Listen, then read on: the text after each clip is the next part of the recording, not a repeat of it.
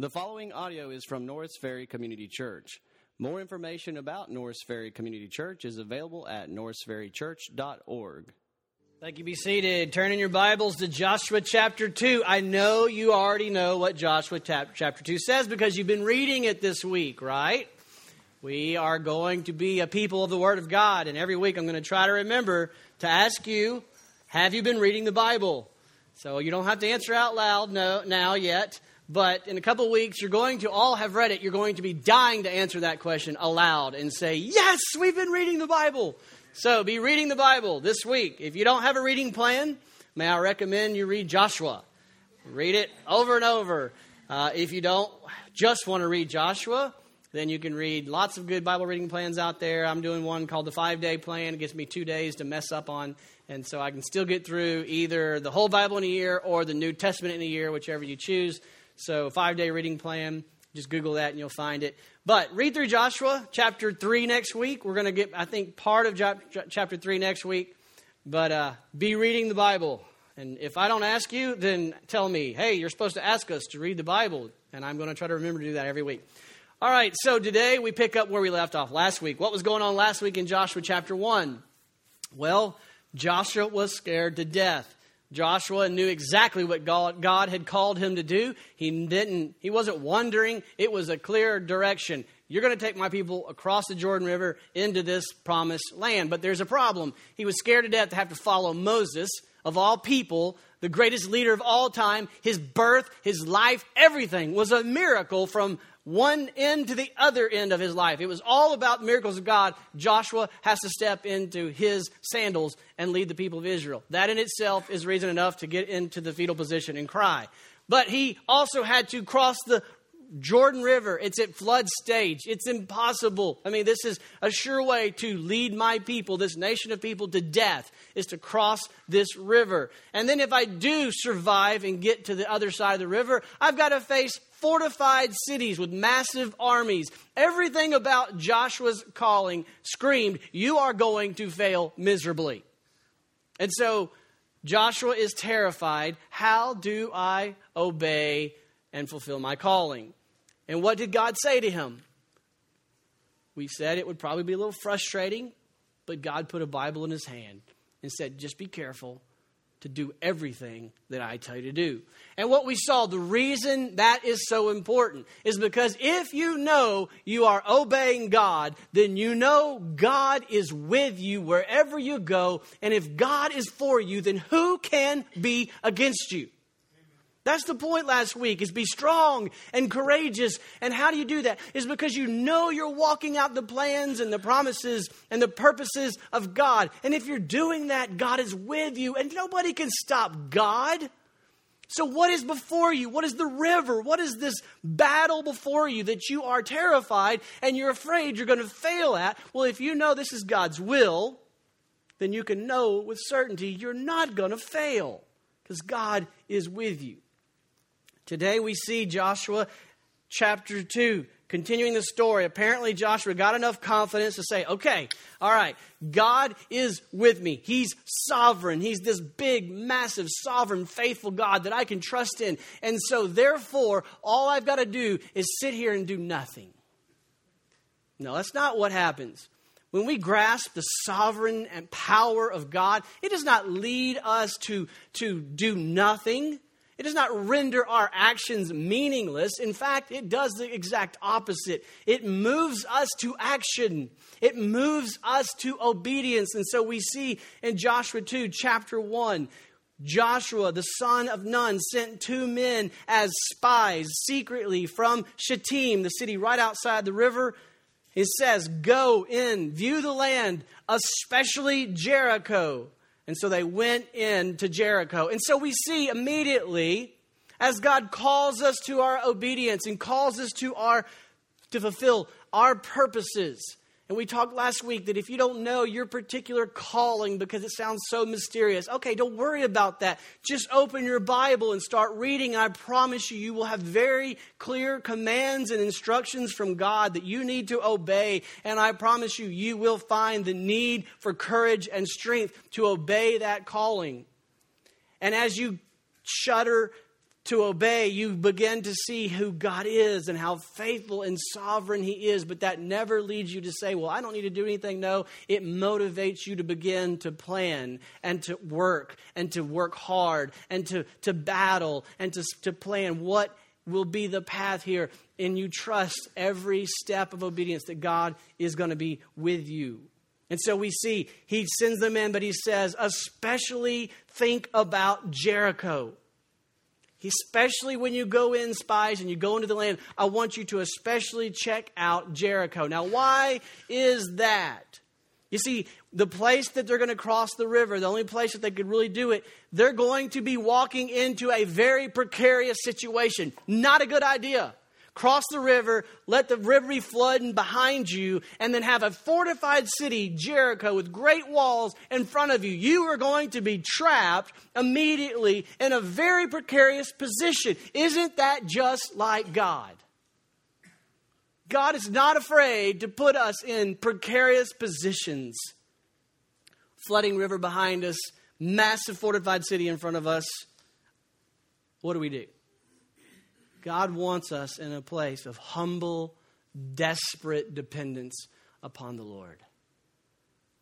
So, what we're going to see in this chapter is further evidence of the faithfulness of God. This story is all about God. Lord, as we study this passage, as these people start to take steps of obedience, may we not just see what the spies did. May we not just see what Rahab did. May we see what you did to honor your promises. Lord, give us hearts that swell with confidence in your faithfulness so that we can take steps of faith. And it's in Christ's precious name I pray. Amen. All right, so we're going to read this story looking for evidence of God's faithfulness, evidence of how God is faithful to Joshua in this story. And what we're going to see is as they move into Jericho, we see the first person they meet is a person named Rahab. Now, who is Rahab? Oh, she is this godly woman. She is a woman of noble character. She is what Proverbs speaks about. No, she's not. She's a whore. She's a prostitute. That's the Bible's word for it. She is a prostitute, and she's not a she's not a Jew. She's a Gentile, and she's not living among God's people. She's in the land that God said, "Go in there and conquer." And so she has every reason to hate these spies, to turn these spies away. She is apparently running a hotel at the, in the very entrance of Jericho, and she's a prostitute, so she's got this little side business as well. And so, if anybody had a reason not to upset the local authorities, it was Rahab. You don't want to cross them, or you will lose your livelihood. They will shut down your business, both of them, or they will kill you and your family. And so, as we see these spies come to Rahab, we see a picture of a Gentile sinner. Now, I ask you, as you read Joshua 2 this week, because I know you did, as you read Joshua 2 this week, which character in the story did you most identify with? Some of you thought, I'm the spy. I'm this cool undercover agent going in and strong and courageous, crossing the little shallow parts of the river that he's all worried about. I get across there and I'm in there conniving and I'm the spy. Some of you sadly are like, I'm the king. I'm the king and I'm. No, that's not a good idea. Don't identify with the king either. Who we should be identifying with most is Rahab. We are the Gentile sinners represented by Rahab. We are the prostitutes. We are the ones Shittim, where it says that Joshua and the people were, were waiting and sending the spies from, was the city of prostitutes. It's the city of, of false gods, of Baal and Ashtaroth that, that were that were gods of fertility and they had temple prostitutes. Their theology about their God is reflected in their sex lives where they think that they will, they will worship God through temple prostitutes. It's, it's a terrible picture. And not far away, you see Rahab, who's made that her way of life, that she's incorporated that into the, the promised land. And she's this prostitute woman running a hotel, and, and the spies come in. And what we should see is we are represented by Rahab. Immediately, as Joshua begins his first steps of faith, don't you know he was scared to death? We saw last week he's terrified, and he's like, I don't know. Uh, let's, spin in, let's send in spies. Well, I didn't go too good 40 years ago. Well, they sent in 12. Let's send in two because we had two that got it right. Me and Caleb got it right. We're going to send in two spies to go into the land, and it's going to be a secret mission, but unfortunately, WikiLeaks got a hold of it. It was told the king of Jericho, saying, Behold, men from the sons of Israel have come here tonight to search out the land. Oh, immediately. First steps, failure. This was supposed to be a secret mission. And yet, the king, who is the, the ruler of the city state Jericho, already knows about it somehow. He hears about their secret mission and he sends people to Rahab's house. The king of Jericho, verse 3, sent word to Rahab saying, Bring out the men who have come to you, who have entered your house, for they have come to search out all the land. And so immediately we see the spies again in a terrible situation. They're trying to obey God. They're trying to just take the land that He just told us we can take the land. How many times do you feel like the spies? You're just trying to take steps of obedience, and it just seems like all that happens is problems. And so you're sitting there at the door, and, and the king, you're sitting there hiding, and you hear the king's men at the door, and you know what's going on. You know Rahab. She has no reason to cover for you, and she's at the door going, No, they're not here. And so they have to they have no reason to trust the Lord here. Everything in their sight, everything in their circumstance says God is failing you.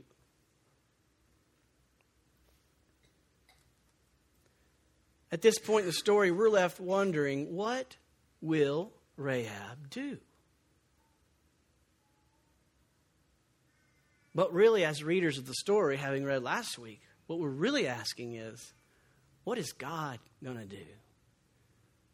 Rahab is being put to the test, but what really we know is God is on the line here. Is God going to be faithful? When you in your life and you're taking steps of obedience, and it took everything you had to take that first step of obedience, you with what little ability we have, we put together our plans and we say, well, I don't know, let's try this. I don't know what obedience looks like in specific terms and circumstances. I just know I'm supposed to make disciples. I'm supposed to wage war with sin in my life. I'm supposed to be holy. I'm supposed to tell people about Jesus. And I don't know exactly what this looks like. I guess I'll try this. And then immediately, it looks like it's all going to fall apart. Is God going to be faithful at that moment? Is God faithful? So we're going to read the rest of these verses looking for two evidences in Rahab's life, two evidences of God's faithfulness. First, we see it, he is faithful, and we see it in Rahab's protection. Let me read verses 4 through 7, and then 15 and 16. And in these verses, we see Rahab's protection is evidence of God's faithfulness. It says in verse 4 But the woman had taken the two men and hidden them. And she said, Yes, the men came to me. So Rahab's talking to the king's men. Rahab, who had every reason to say, Yeah, take them. They're upstairs. Go get them. Instead, she says, Yes, the men came to me, but I did not know where they were from. It came about when it was time to shut the gate at dark that the men went out. I do not know where the men went, but if you pursue them quickly, you will overtake them. But she had brought them up to the roof and hidden them under the stalks of flax which were on her roof. And so, verse 7 the men pursued, or they thought they were pursuing them, on the road to Jordan to the fords, which is the shallow parts of the river. And as soon as those were pursuing them had gone out, they shut the gate. So the scene is this She's sent them on a wild goose chase. Hey, the gate was just about to close. If you go, go out the gate, you'll be able to find them. And they go out the gate and they just make it, and the gate closed. And then down in verse 15, then she let them down by a rope. Now we're saying Rahab is letting the men of Israel down out of her window by a rope through the window, for her house was on the city wall, so that she was living on the wall. She said to them, Now go to the hill country, so that the pursuers will not happen upon you. Go hide yourselves there for three days until the pursuers return, and then afterwards you may go on your way. And so Rahab, despite all expectations, this is a major, massive plot twist. There is no earthly reason Rahab would do this. This defies all human logic. No strategist would have thought, let's go talk to Rahab and she's not going to protect us.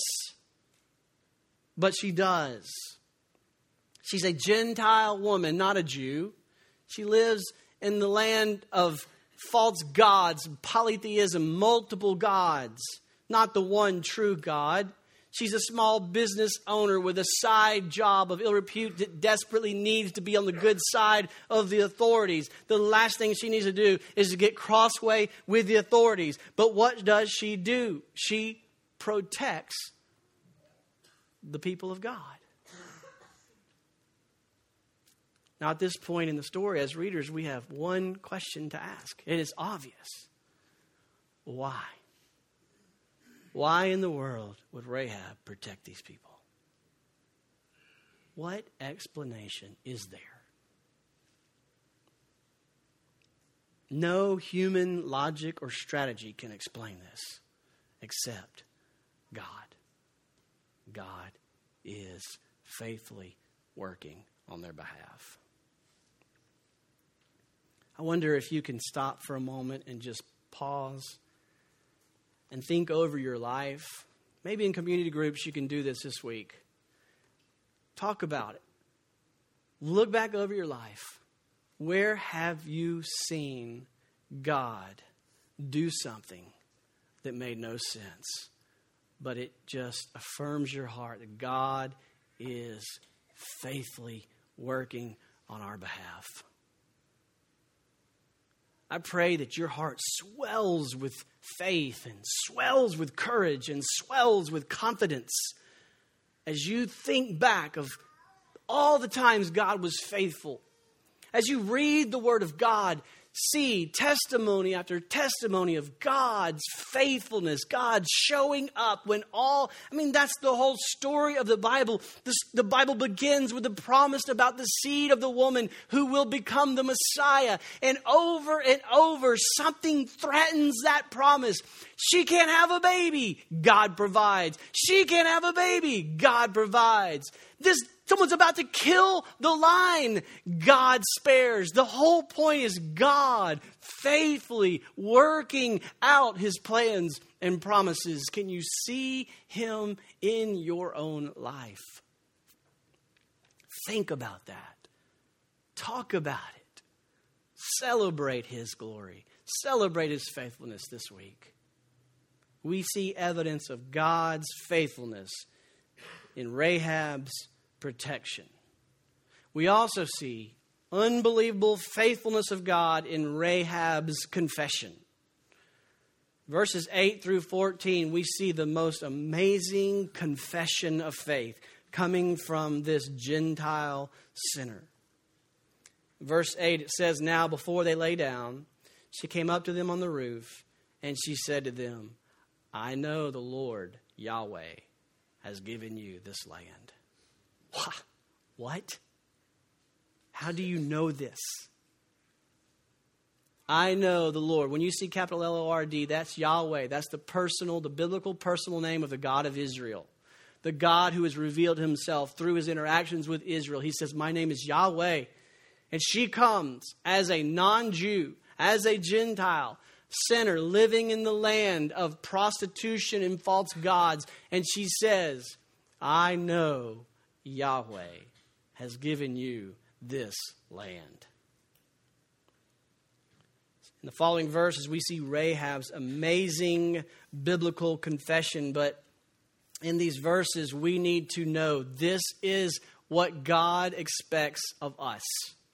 We, as I said, are the Gentile sinners standing in the same place as Rahab, and we see her confession. The Bible tells us all of us are like sheep who have gone astray. We are all sinners, every single one of us. All of us, the wages of sin is death. And as Rahab hears the spies knocking on the door, telling her that God's people are coming, judgment is coming, death is coming, and she is left with one decision Will I fight or will I surrender and pledge loyalty to their God? Let's look at her confession. Dale Davis has a great breaking down of her confession into three elements. In her confession, we'll look at the might of God or the might of Yahweh. We'll look at the majesty of Yahweh and we'll look at the mercy of Yahweh. Let's look at them one at a time. First of all, in verse 9 and 10, the might of Yahweh. We see her confessing the might of Yahweh in the second part of verse 9. She says, The terror of you has fallen on us. In fact, on all the inhabitants of the land, they have melted away before you. For we, all the inhabitants of the land, we have heard how Yahweh dried up the water of the Red Sea before you when you came out of Egypt. And we have heard what you did to the two kings of the Amorites who were beyond the Jordan, Sihon and Og, and Og, whom you utterly destroyed. We have heard about Yahweh. And we have heard of the mighty things that Yahweh has done for you. So, in this confession of Rahab, we see the basis of her faith is in the might of Yahweh. The first step to confessing faith in Yahweh is knowing that He is a terrifying, holy, just God. God is righteous God is holy, God is perfect, and God is right. But understanding our condition as in rebellion against Him, the only proper first step is to have our hearts melted, filled with awe, filled with terror, filled with wonder at the holiness of God here we see all the inhabitants of the land had heard about the awe and the might of God that was prophesied in the Song of Moses in, in Numbers chapter 21, verse 3. After they crossed the amazing Red Sea and God had done all these things, there's a Song of Moses which is prophetic about the days, and it says that the Lord her, or, or, excuse me, I got the I got this uh, the reference wrong. God in, in the Song of Moses prophesies about this day where all the inhabitants of the land will hear from the Egyptians what I have done on your behalf. And so here we see the inhabitants of the land have heard about the might of Yahweh, that he parted the sea, and then later that he responded faithfully to them to give them victory in this battle, their first battle of Sihon and Og. Now, why did God intercede on their behalf at that first battle of Sihon and Og in Numbers 21 3 that I was quoting earlier? The reason God responded to them is it says, The Lord heard the voice of Israel and delivered the them from the hands of the Canaanites. God got credit for their victory. The people simply prayed, God, fight this battle, and God was faithful. The people heard about the might of God. As you consider Yahweh, the God of the Bible, the first thing to consider is He is awesome. He is holy. He is perfect. He is righteous. And we are not. Next, we see that Rahab confesses the majesty of Yahweh. Look at verse 11. She says, When we heard it, our hearts melted, and no courage remained in any man any longer because of you. And listen to this confession. For Yahweh, your God, He is God in heaven above and on earth below. Rahab makes a beautiful confession of the majesty of Yahweh. He is, she is confessing that in our polytheistic world, where there are many gods of fertility that we need to worship, these fickle gods that will bring us rain, he says, she says, there is one God, and he's the God of Israel. His name is Yahweh. And he is the God of heavens and the God of earth. He is the one who created. Do you know the fame and majesty of God? Do you worship that God, not the man upstairs, but the one true God of the universe who has revealed himself to us? These verses are important for another reason. As we begin Joshua, I believe that these are put at the beginning of the book to, to put us at ease, to understand that when Israel comes into the promised land and is in battles and conquers, it's hard to read some of the scenes. We need to understand this is not ethnic cleansing, this is not genocide. These people heard about the one true God. All the inhabitants of the land, it says, they knew God.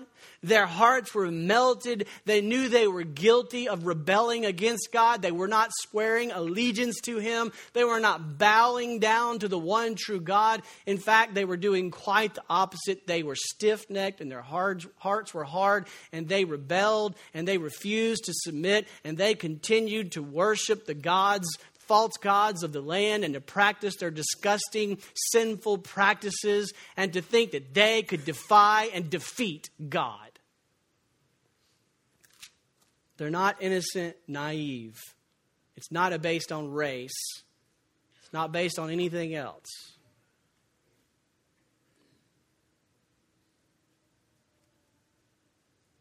So we see Rahab recognizing the might of God.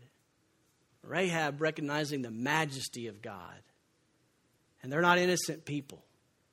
In fact, in the covenant with Abraham, God said, I'm going to give you that land, but it's going to be a long time. Why? Because the iniquity of the people in that land is going to reach its fullness before I go in.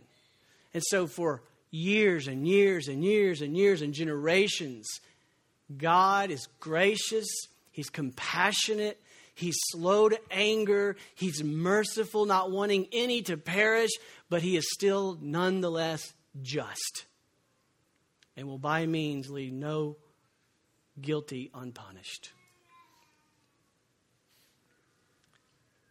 In Rahab's confession, we all should get to the same point she is, where she sees, My only hope is the mercy of Yahweh. We see her confession of the mercy of Yahweh in verses 12 through 14. It says, Now therefore, she says, Please swear to me by Yahweh, since I have dealt kindly with you, that you also will deal kindly with my father's household and give me a pledge of truth and spare my father and my mother and my brothers and sisters with all who belong to them and deliver our lives from death. Our only hope is that you will act mercifully with me, that you will deliver me, that you will spare me and my family. That should be the cry of our hearts. There is no mention of I have earned it, I deserve it. She's saying, please spare me, deliver me. See that what I have done is a reflection of my faith, my trust, my dependence only on the mercy of Yahweh. Rahab is throwing herself on the mercy of God. Rahab is throwing her family on the mercy of God. This is a model confession for all of us.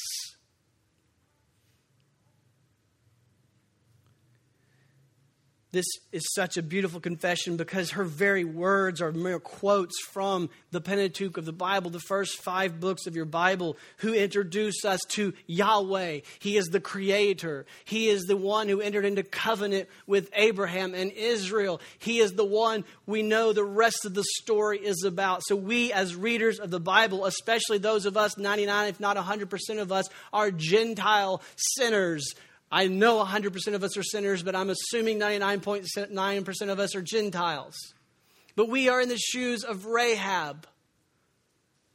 And we in the Bible see the majesty of Yahweh. We see the might, the fearsome might of Yahweh. And our hearts should be melted. And we should see that judgment is coming. And God has patiently delayed because He is gracious and He is patient and He is long suffering. And as He waits, we cannot continue to sin and practice our filthy practices and worship false gods of self or the false gods of materialism or the false gods of possessions and money. We cannot continue to spurn him knowing his judgment is coming. Our hearts should be melted and we should do one thing and we should join Rahab in confessing the mercy of God is my only hope.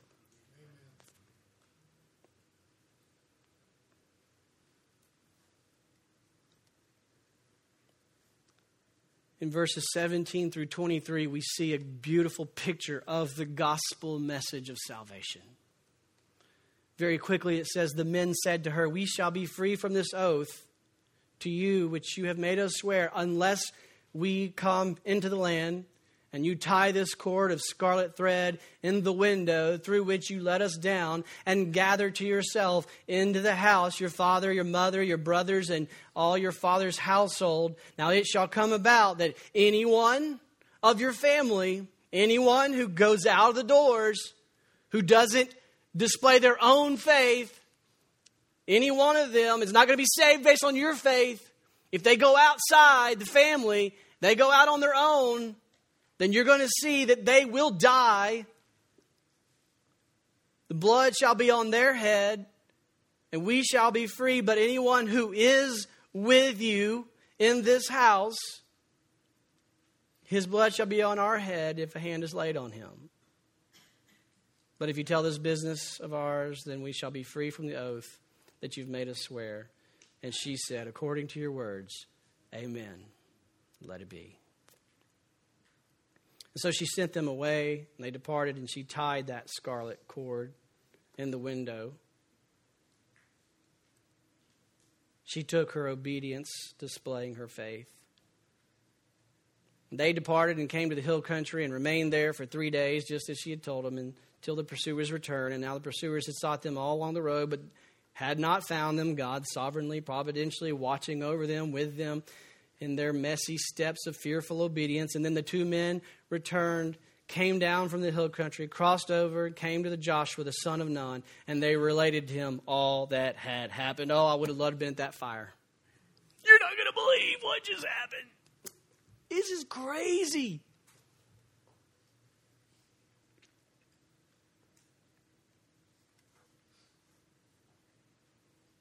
And they say to Joshua, based on what I just saw. Verse 24 Surely the Lord has given all the land into our hands. Moreover, all the inhabitants of the land have melted away before us. So we see the significance of these interesting little scarlet red threads, and we can't help but think I've heard this before. As you read through the Bible and you can't help but think of the Passover, where Moses is leading them out of Egypt across the Red Sea, and finally Pharaoh's refusing to relent, refusing to relent, refusing to relent, plague after plague, and the final plague was the angel of death was coming and would take the life of all the firstborn sons. But God was gracious. Death is coming, but he provided a way of salvation. And anyone, Egyptian Jewish Israel, anyone who trusted, listen to these words carefully, who trusted in God's promised provision would be saved. In that case, it was those who heard God's promise that if you will take the blood of an unblemished lamb and paint it over the doorpost, then you will see the angel of death pass over and your family will be spared of the coming judgment. In this case, anyone who entered into the household because they were putting their faith in God's provision, pictured in the scarlet thread hanging from the window, they too would be saved of the coming death. Surely this is a beautiful picture of the gospel message of salvation. That anyone who puts their hope in the mercies of God, who is faithful to keep his promises, who has promised that I will deliver, I will save, anyone who will put their hope in the blood of Jesus Christ, they will be saved.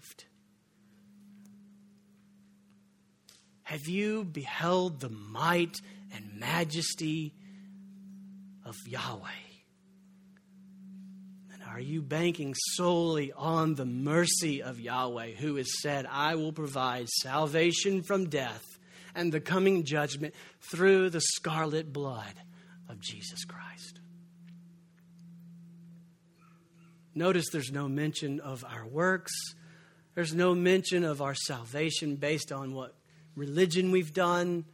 It is solely based on the faithfulness of God to keep His promises regarding His provision of salvation through the blood of Jesus Christ.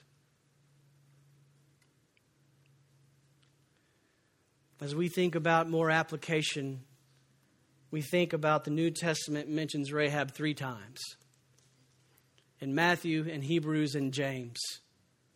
In Hebrews 11:31 we are told it was by faith Rahab the harlot did not perish along with those who were disobedient. Salvation has always been the same. It is by faith through God's provision based on his mercy.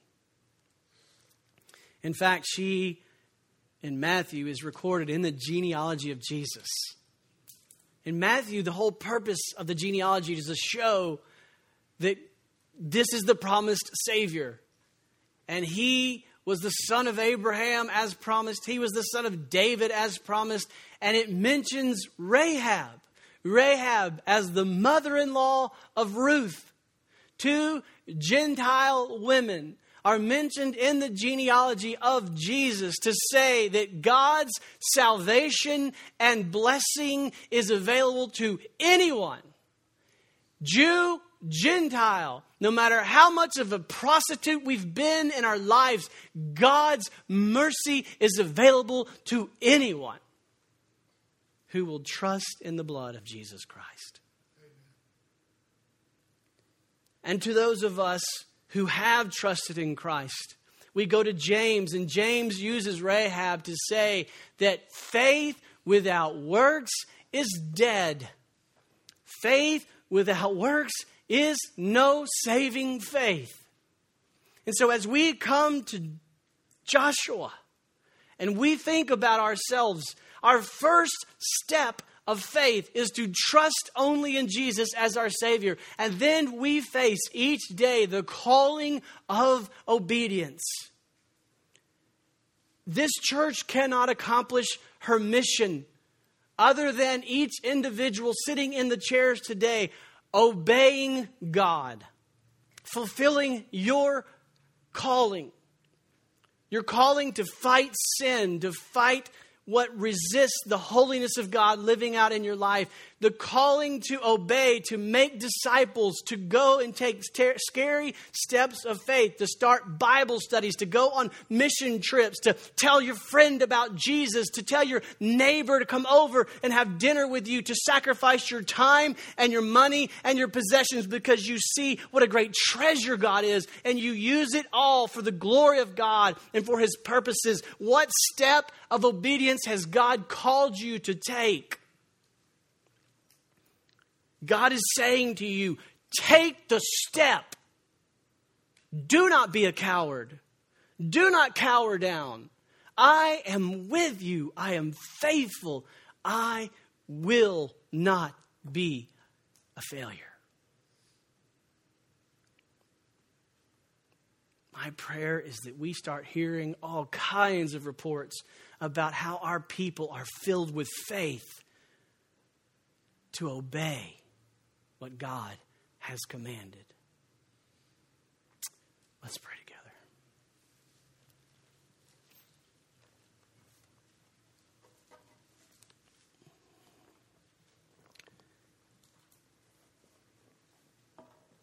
Oh Yahweh, Creator, Sustainer, Mighty God, Majestic God of heaven and earth. You are the one true God, holy, just, perfect, righteous. And may each one of us have our hearts melted before you now. May we, in recognition of our sin, be filled with fear and awe and respect and wonder. And may we join Rahab in seeing our only hope is the blood of Jesus. May we take refuge in the blood of Jesus. May every person here consider their own condition before the Holy God and choose to take your first step of faith and that is to trust His promised provision of Jesus to offer you forgiveness and reconciliation. God, do a powerful work in the people's heart. Make us strong and courageous to fight the battles that we have, to fight battles of discouragement that are laced with so much doubt and uncertainty about you To fight the battles of despair. Lord, give us strength and courage to fight for relationships in our life, to honor you in every aspect of our life. Lord, give us courage to stand for you in our homes to say, As for me and my house, we will serve the Lord. May every man in this church be men of God, bold and courageous, leading their family to, to worship the one true God, to give their lives to live for the glory of Jesus. May we raise our children to be strong and courageous in the Lord. May our kids be light in the dark schools they enter. May they fight the battles they face each day with courage and confidence and strength, knowing that you are with them, and if you are with them, no one can stand against them. And may the men and women of this church go into their workplaces and be beacons of light and love and justice and mercy and compassion. May we be kind and loving and filled with grace and peace. May we be peacemakers. Lord, may we shine your glory as we win the battles over sin in our own hearts.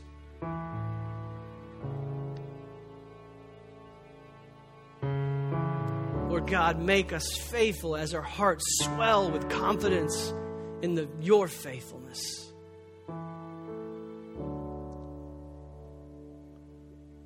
Lord, give us courage to fulfill our calling one person at a time, so that this church will be a light to your glory. And Lord, as we sing about the altar that we come to, I pray every person here will do business with you, that your spirit will move powerfully in our hearts and bring about a mighty spiritual transformation among us as a people. And it's in Christ's name we pray. Amen.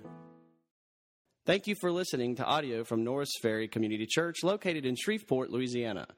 Feel free to make copies of this message to give to others, but please do not charge for these copies or alter the content in any way without permission. For more information about Norris Ferry Community Church, please visit us online at norrisferrychurch.org.